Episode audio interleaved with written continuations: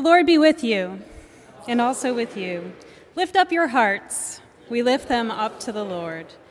We welcome you to Marsh Chapel on this extremely warm summer Sunday of worship as we join together in scripture and song in praise of God. Whether you are seated here in the nave of the chapel, listening live via WBUR at 90.9 FM in the greater Boston area, listening over the internet at WBUR.org, or listening later via the podcast, please know that you are a valued part of our community. My name is Dr. Jessica Chicka, and I have the pleasure of serving as the University Chaplain for International Students here at Marsh Chapel. Our Dean, the Reverend Dr. Robert Allan Hill, is traveling this week and sends his warm regards to each of you. Today is like a small Marsh family reunion. We welcome our guest preacher and former colleague, the Reverend Dr. Jen Quigley, back to the pulpit of Marsh Chapel. Reverend Dr. Quigley is an assistant professor of New Testament and early Christian studies and a Louisville Institute postdoctoral fellow at Drew University. We also welcome her husband and former colleague, Reverend Soren Hessler, back to Marsh Chapel this morning as well. We gather today to worship God and be reminded of the divine gifts of grace and love which join us together in the body of Christ. Let us stand as we are able in praise of God.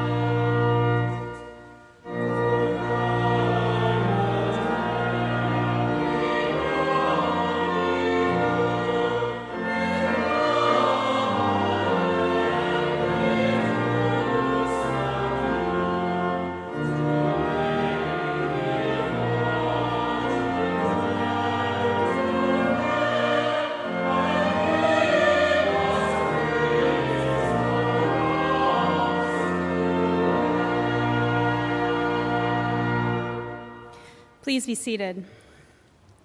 Let us pray. Almighty God, the fountain of all wisdom, you know our necessities before we ask and our ignorance in asking. Have compassion on our weakness, and mercifully give us those things which for unworth we dare not, and for our blindness we cannot ask. Through the worthiness of your Son, Jesus Christ our Lord, who lives and reigns with you and the Holy Spirit, one God, now and forever. Amen. We now enter into a time of reflection on both the things that we have done and the things that we have left undone that might burden us throughout our days. As the choir sings the Kyrie, let us pray Lord, have mercy. Christ, have mercy. Lord, have mercy.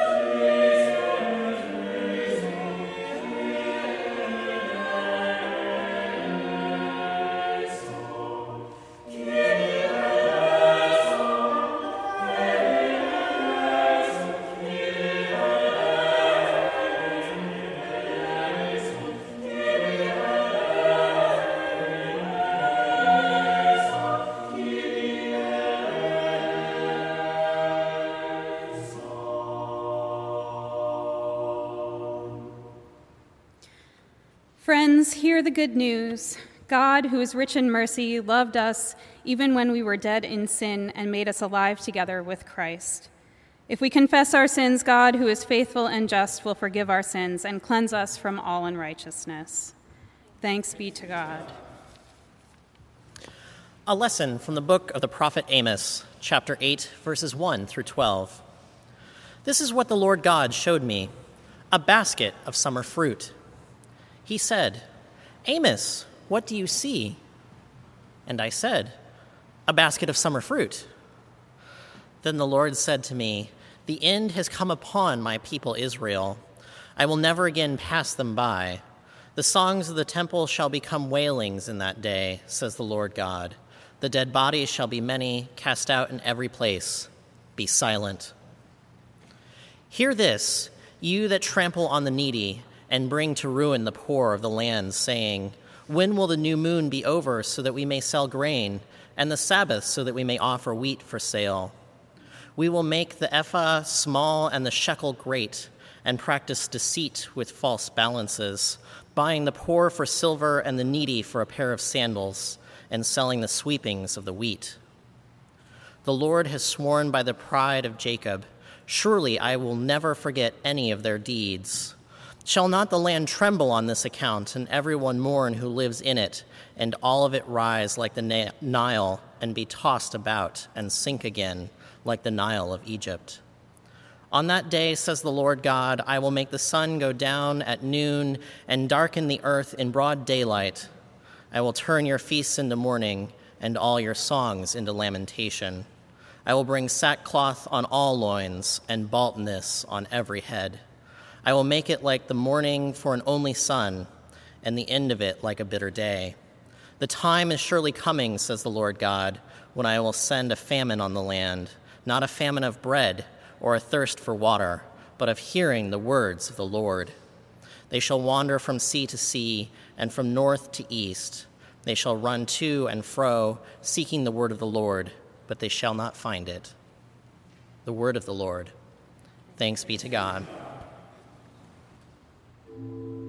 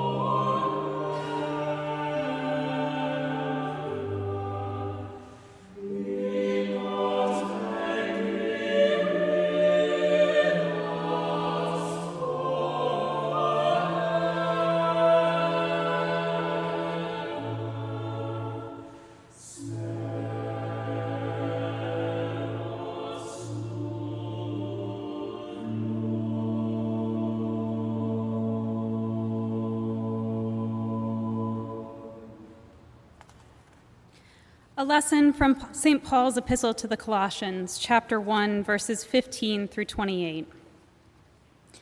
He is the image of the invisible God, the firstborn of all creation. For in him all things in heaven and on earth were created, things visible and invisible, whether thrones or dominions or rulers or powers. All things have been created through him and for him. He himself is before all things, and in him all things hold together. He is the head of the body, the church. He is the beginning, the firstborn from the dead, so that he might come to have the first place in everything. For in him all the fullness of God was pleased to dwell, and through him God was pleased to reconcile to himself all things, whether on earth or in heaven, by making peace through the blood of his cross. And you who were once estranged and hostile in his mind, doing evil deeds, he has now reconciled in his fleshly body through death, so as to present you holy and blameless and irreproachable before him, provided that you continue securely established and steadfast in the faith, without shifting from the hope promised by the gospel that you heard, which has been proclaimed to every creature under heaven. I, Paul, became a servant of this gospel. I am now rejoicing in my sufferings for your sake, and in my flesh I am completing what is lacking in Christ's afflictions for the sake of his body, that is, the church. I became its servant according to God's commission that was given to me for you, to make the word of God fully known, the mystery that has been hidden throughout the ages and generations, but has now been revealed to his saints. To them, God chose to make known how great among the Gentiles are the riches of the glory of this mystery, which is Christ in you, the hope of glory. It is He who we proclaim, warning everyone and teaching everyone in all wisdom, so that we may present everyone mature in Christ. The word of the Lord. Thanks be to God. And now, please join me in reading verses responsively from Psalm 52 with the antiphon.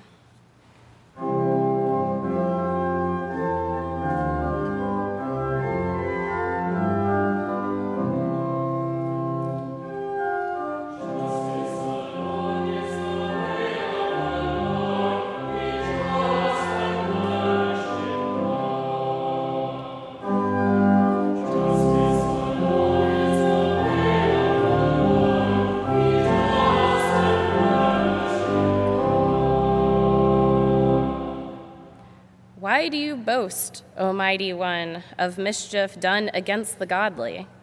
All day long you are plotting destruction. Your tongue is like a sharp razor, you worker of treachery. You love evil more than good, and lying more than speaking the truth. You love all words that devour, O deceitful tongue. But God will break you down forever he will snatch and tear you from your tent. He will uproot you from the land of the living. The righteous will see and fear and will laugh at the evildoer, saying, See, the one who would not take refuge in God, but trusted in abundant riches and sought refuge in wealth. But I am like a green olive tree in the house of God. I trust in the steadfast love of God forever and ever. I will thank you forever because of what you have done. In the presence of the faithful, I will proclaim your name, for it is good.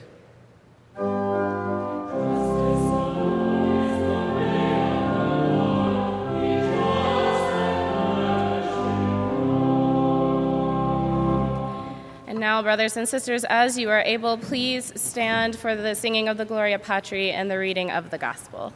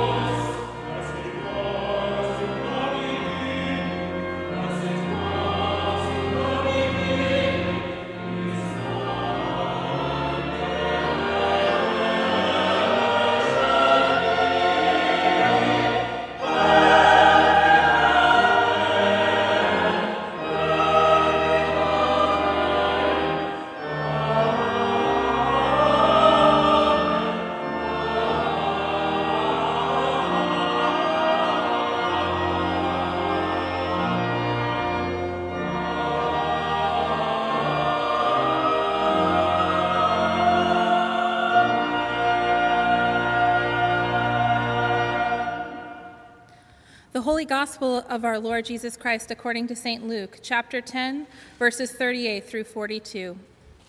Glory to you, O Lord. Now, as they went on their way, he entered a certain village where a woman named Martha welcomed him into her home. She had a sister named Mary who sat at the Lord's feet and listened to what he was saying. But Martha was distracted by her many tasks, so she came to him and asked, Lord, do you not care that my sister has left me to do all the work by myself? Tell her then to help me. But the Lord answered her, Martha, Martha, you are worried and distracted by many things. There is need of only one thing. Mary has chosen the better part, which will not be taken from her. The Gospel of the Lord. Praise to you, Lord Jesus.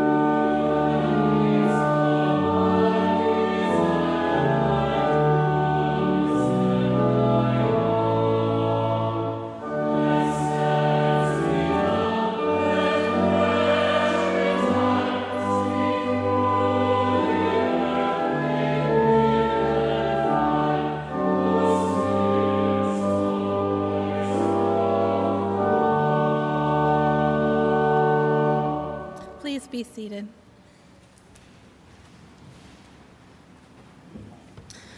Beloved, it is so good to be back in Marsh Chapel with you. My deepest thanks to Dean Hill for the invitation to stand in this pulpit again, to Ray and Heidi for the logistics and hospitality, and Jess and Victoria and Justin for their leadership and organization of the liturgy this morning. It is so good to be worshiping with you again as we meditate on this very warm summer morning on a basket of summer fruit. You might have memories of summer fruit, of those ripened, sunburst, sweet moments of summer joy and delight. Call them to the mind's eye for a moment.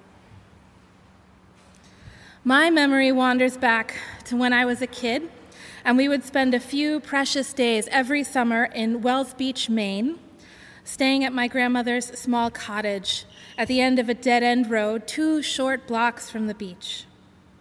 Our days were filled with swimming and boogie boarding in the icy waters whose temperature hovered right around 60 degrees Fahrenheit, which sounds pretty nice on a day like today, right? My parents and aunts and uncles would allow all the cousins to swim until our lips turned blue or our teeth chattered. Then we would be yanked out of the water and warmed up in fluffy beach towels until we had pinked up enough to splash right back in. We would walk along the beach, searching for sand dollars in the shallows. We would carefully crawl around tidal rocks, peeking under barnacled stones to see snails and starfish. As the tide came in and the beach became smaller and smaller, we would retreat to a flat boulder we called the boat rock, begging to stay long enough to be splashed by the seawater as it rushed around us before retreating to higher ground. We would track sand back to the cottage, hose down our feet, and scarf down hot dogs and fried clams, and for one single glorious meal all year, a shiny red lobster, which we would crack, crack into with messy delight. We would spend hours curled up in an old slip chair reading the best in children's fiction. I met Aslan in that chair. I learned the secret about Severus Snape. I followed a hobbit to a misty mountain, all bathed in the warmth of the summer sun. Once, maybe twice if we were lucky, we would wrangle some quarters from an adult and would walk to the shockingly painted teal blue arcade to trade those quarters for a few precious tickets which you would pool and save and never spend, hoping for that day, untold years hence, when we might have the 3,000 tickets it took to buy that giant stuffed animal or cheap electronic device. Once, maybe twice if we were lucky, we would pile into the car and run circles around that giant wooden sign at the scoop deck, which lists some 50 plus homemade ice cream flavors. And we would shriek from delight and a sugar high as we devoured waffle cones the size of our heads piled high with peppermint stick ice cream or triple chocolate fudge, and eating our way down to the delicate mini marshmallow at the bottom of the cone, which held the ice cream in and kept the whole contraption together. We would make a tremendous mess. Once, maybe twice if we were lucky, we would wander the halls of an antiques hall that held about as much junk as antiques and we would stare at old tools and mishandle vintage toys and gawk at costume jewelry. We would try to keep ourselves from touching anything too breakable. And once, perhaps only once, we would light sparklers after dark and dance alongside the fireflies, drawing circles of light from the ends of our fingertips. When you call to mind your own sunburst moments of joy and delight, what summer fruit comes to mind? Perhaps it's a quiet lake, a wooded path bursting forth to a mountain view. Perhaps it's a field of strawberries plucked and a warm kitchen of jarring jam. Perhaps it is the strains of an outdoor concert and the comfort of a blanket spread along the ground. What comes to your mind that looks and smells and sounds and tastes like a basket of summer fruit? These moments are precious because they seem, because they are, both endless and terribly fleeting. A basket of summer fruit. Amos understood this in choosing the image of summer fruit at the outset of a prophecy about divine judgment for unfair labor practices, condemning those who trample the needy, boost prices, and cheat with dishonest scales. We don't see it as clearly in English, but there's a word play going on in the Hebrew here between the word for summer fruit and the Hebrew word for the end. They are half a thought apart.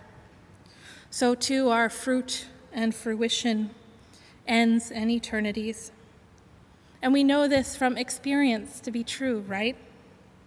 This is just the time of summer when we both bask in its endlessness and begin to feel that creeping sense that it is somehow already almost over. Children know this deep in their bones. They can feel when school looms. Tiny sun filled strawberries fade quickly. Sunburst wild blueberries wither. Peaches and nectarines overripen into mush. The life of faith lived in community teach us teaches us to appreciate those summer moments of joy, both endless and always ending. This is the lesson that we learn in Amos and in Luke too, from Mary's meditative focus on the joy of encounter with the divine. We learn to savor our summer fruits. The life of faith lived in community also teaches us about the labor it takes to enjoy such summer fruit. This is the lesson we learn in Amos and in Luke 2 about Martha's labor to make space for joy. See, there's another way to tell the story of this idyllic, childlike, wondrous scene. You who have been what my fellow millennials call hashtag adulting for a little or a long time, you know this well too. After all, that two block jaunt to the beach required lugging supplies to keep us kids happy and healthy chairs, towels, sunblock, boogie boards, umbrella, more towels, snacks, drinks, a cooler, plastic shovels, and buckets for playing in the sand.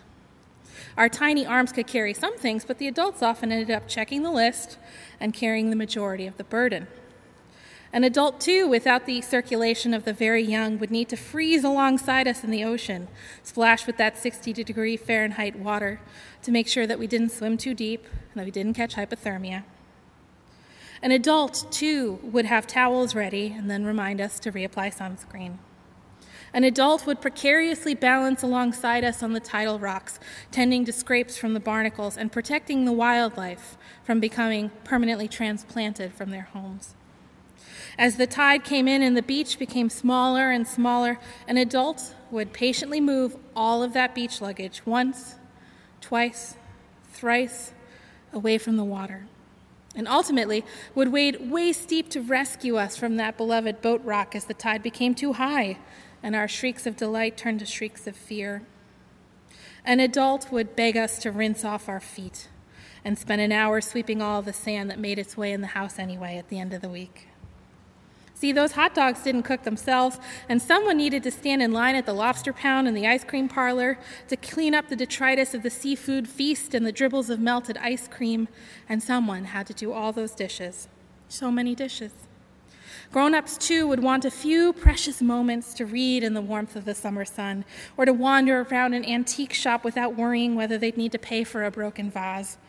And maybe, once all of the above work had been done, they too could enjoy the taste of summer fruits. Martha and Mary, Mary and Martha, there are two ways that this gospel story is usually preached.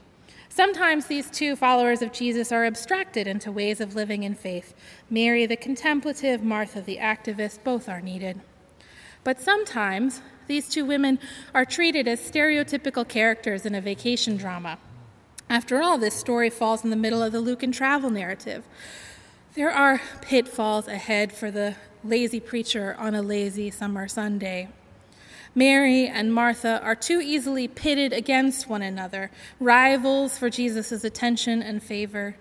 It's far too easy to portray Martha as an overworked housewife, complaining about Mary not helping out in the kitchen. In too many sermons, I've heard this story preached in this way, with a final message geared often at women, don't worry so much. Everything's fine. Just try to relax and not stress so much. Women who hear this story preached this way often get frustrated. Feminist biblical scholar Elisabeth Schüssler Fiorenza paints a vivid picture of how women hear these lazy exegetes. When women hear sermons like this, women who make a congregation run, especially in a church that is so often sustained by women, who teach vacation Bible school, brew coffee, clean altar linens, plant flowers, organize fundraisers, call those who are shut in at home, who do all of this often without ever receiving a thank you, they get frustrated. They therefore identify with the Martha who openly complains.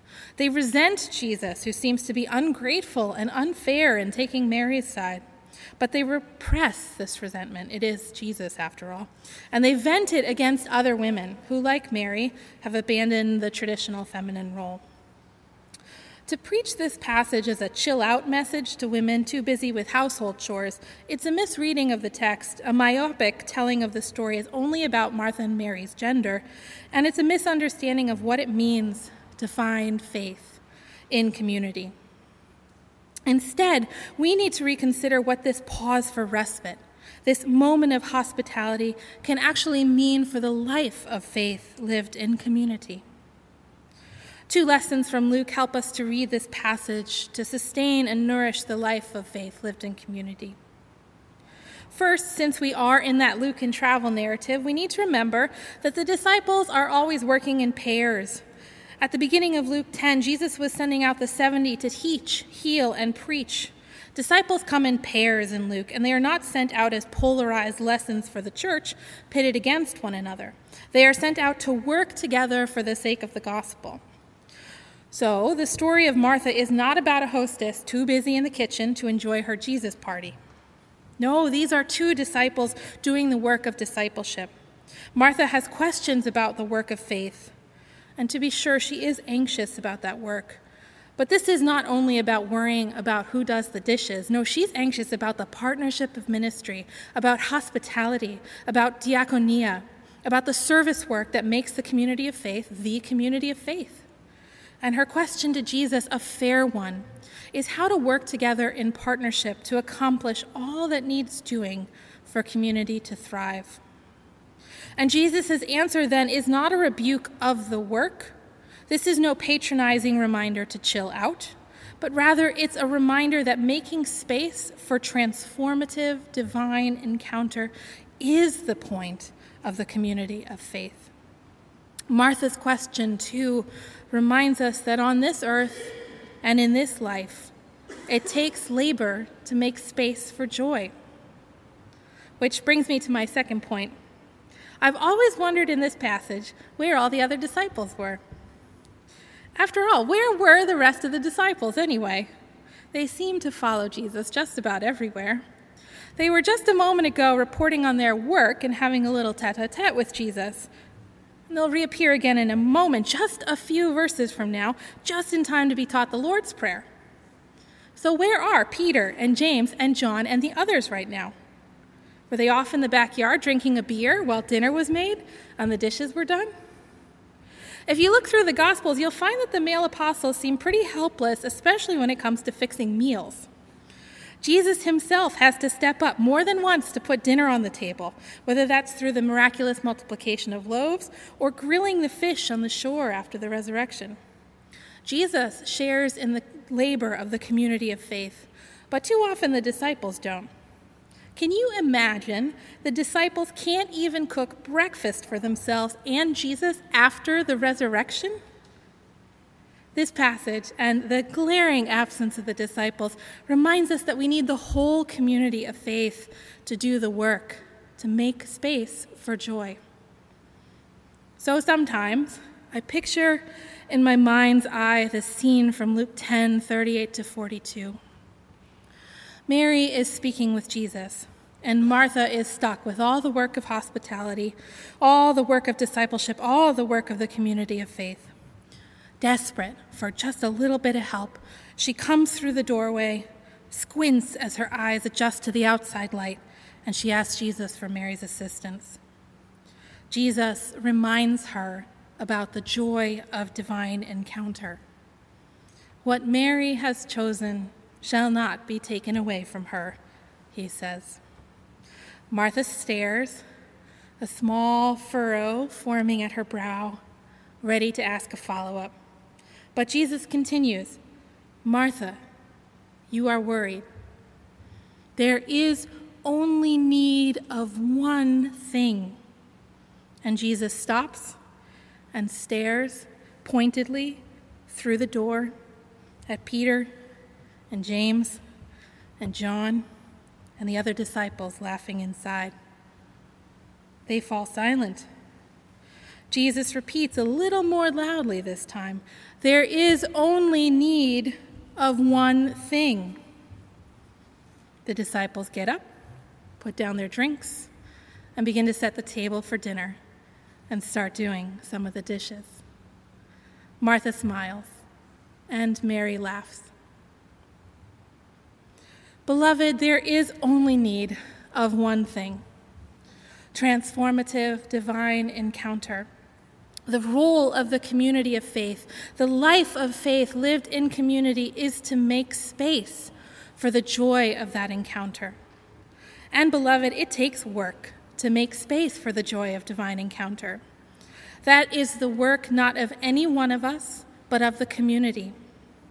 Faith in community makes space for all of us to share both the joy and the work of divine encounter, to share the labor and the harvest of a basket of summer fruit, to share in the endless and always ending sweetness of this life in preparation for eternity. I know now, as an adult, just how much work went into those sunburst summer vacations in Maine. But I also know, as an adult, how to see, if you look at just the right angle, the same childlike joy of, in the faces of kids and grown ups alike. Joy would spread like wildfire among the adults while watching the kids dance alongside the fireflies, drawing circles of light with their sparklers. And sometimes, even if only once, the adults would dance alongside the children, if only to keep them from burning their fingers. Beloved, that is faith in community. Amen.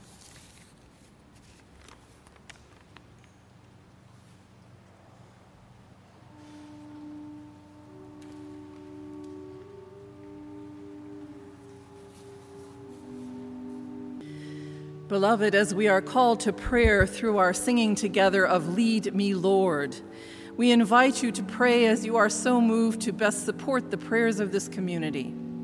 Stand or kneel at the altar rail, raise your hand in your pla- raise your hands in your place, speak in a language and respond in languages other than English. Any way in which the Spirit moves you this morning in prayer. I will set the intention, and if and then we'll say, "In your grace," if you will re- please respond, "Hear our prayer." Dearly beloved, let us pray.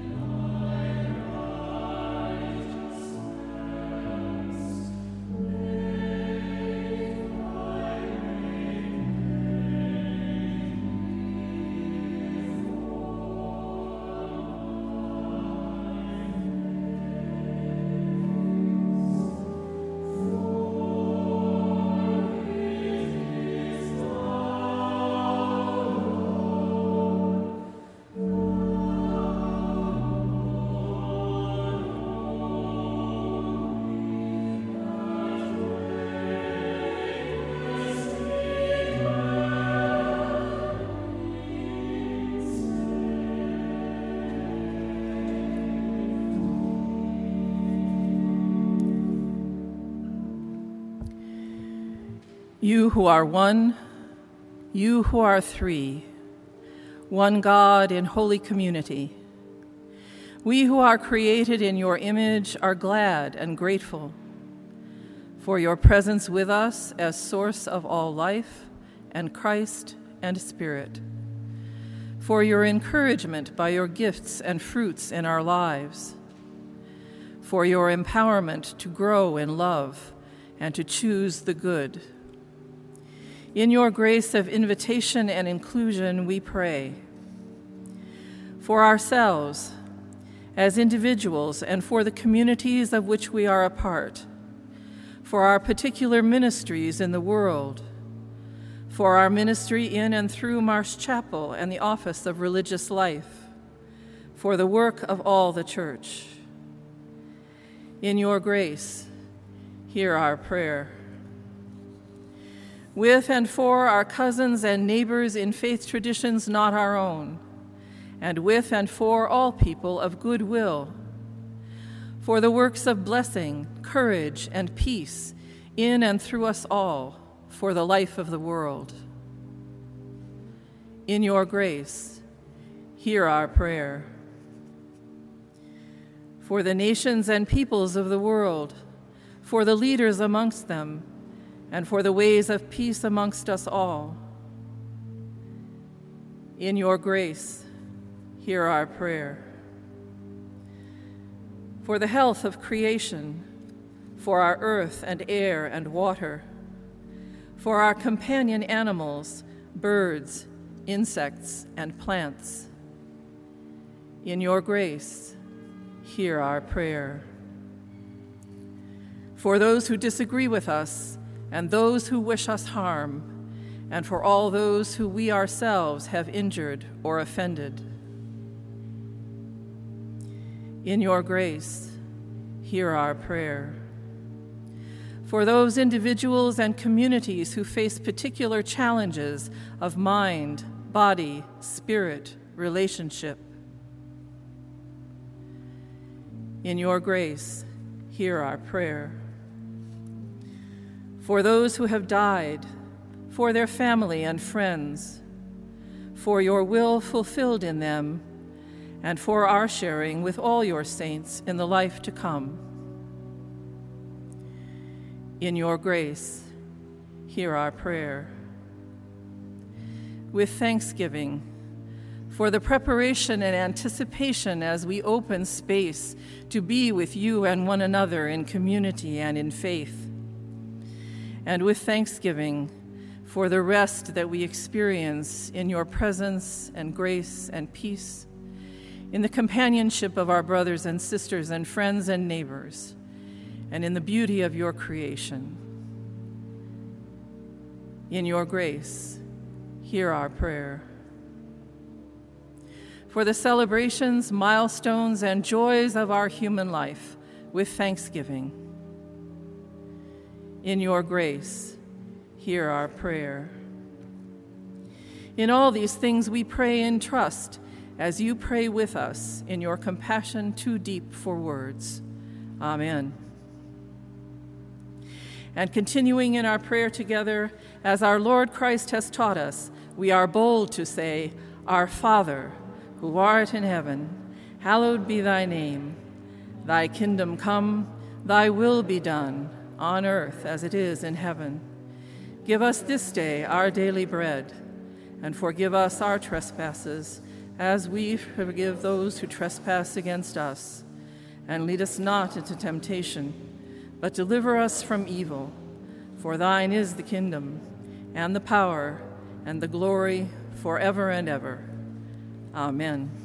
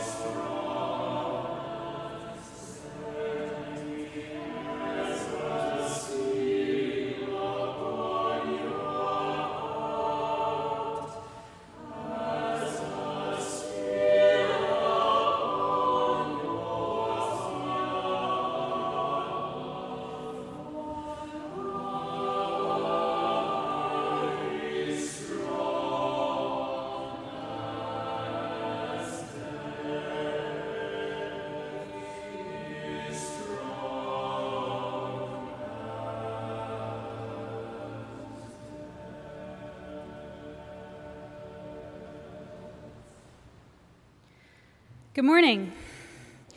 We welcome you again to Marsh Chapel on this summer Sunday. Thank you for joining us as a part of our community of worship today, especially if you are here in the sanctuary suffering through the heat or listening on the radio or live stream on the internet or later via our podcast. In a spirit of friendship, we ask those of you seated in the pews that you locate the red booklets at the end of each pew toward the center, aisle and enter your name and contact information. This helps us to get to know you better and you to get to know one another better. After the service, all are invited to join us for lemonade and light refreshments downstairs in the Marsh Room, which is air conditioned. Uh, this will be a nice time for fellowship together. Today is the last day to register for our afternoon of Vacation Bible School activities entitled Discovering the Visible, Uncovering the Invisible next Sunday, July 28th, from noon until 4 p.m. Please visit our website for more details or email our Children's Education Associate, Mahalia Damm, at mdamm at bu.edu to register for this intergenerational Vacation Bible School experience. We ask your continued support of our efforts to update the Marsh Chapel photo directory. Please fill out the form found in your bulletin this morning or visit our website to fill it out electroni- electronically. You may also see Tom Batson or Moni Nan uh, after the service if you are interested in submitting a photo for the directory. Next week, our summer preaching series on faith and community will continue with the Reverend Dr. Victoria Hart Gaskell, our minister for visitation here at Marsh Chapel. For all other news and upcoming events, please visit our social media pages on Facebook, Twitter, and Instagram, as well as the chapel website at bu.edu/chapel, where there is also the opportunity for online giving. Now, as the ushers wait upon us for the offering, may we remember that it is a gift and a discipline to be a giver.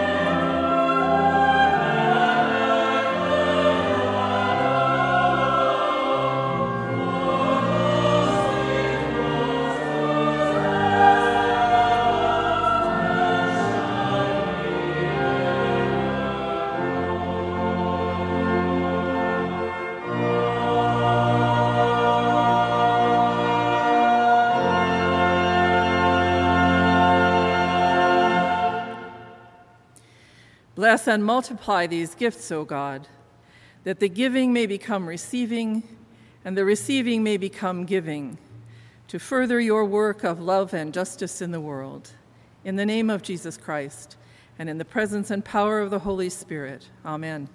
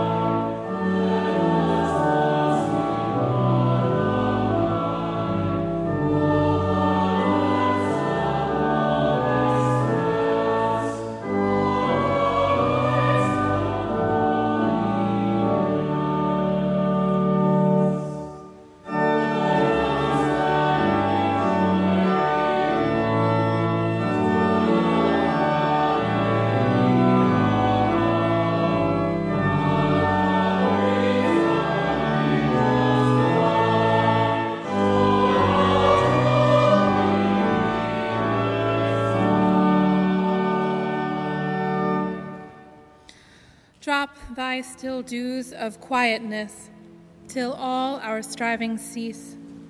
Take from our souls the strain and stress, and let our ordered lives confess the beauty of thy peace. Beloved, go forth in peace. Amen.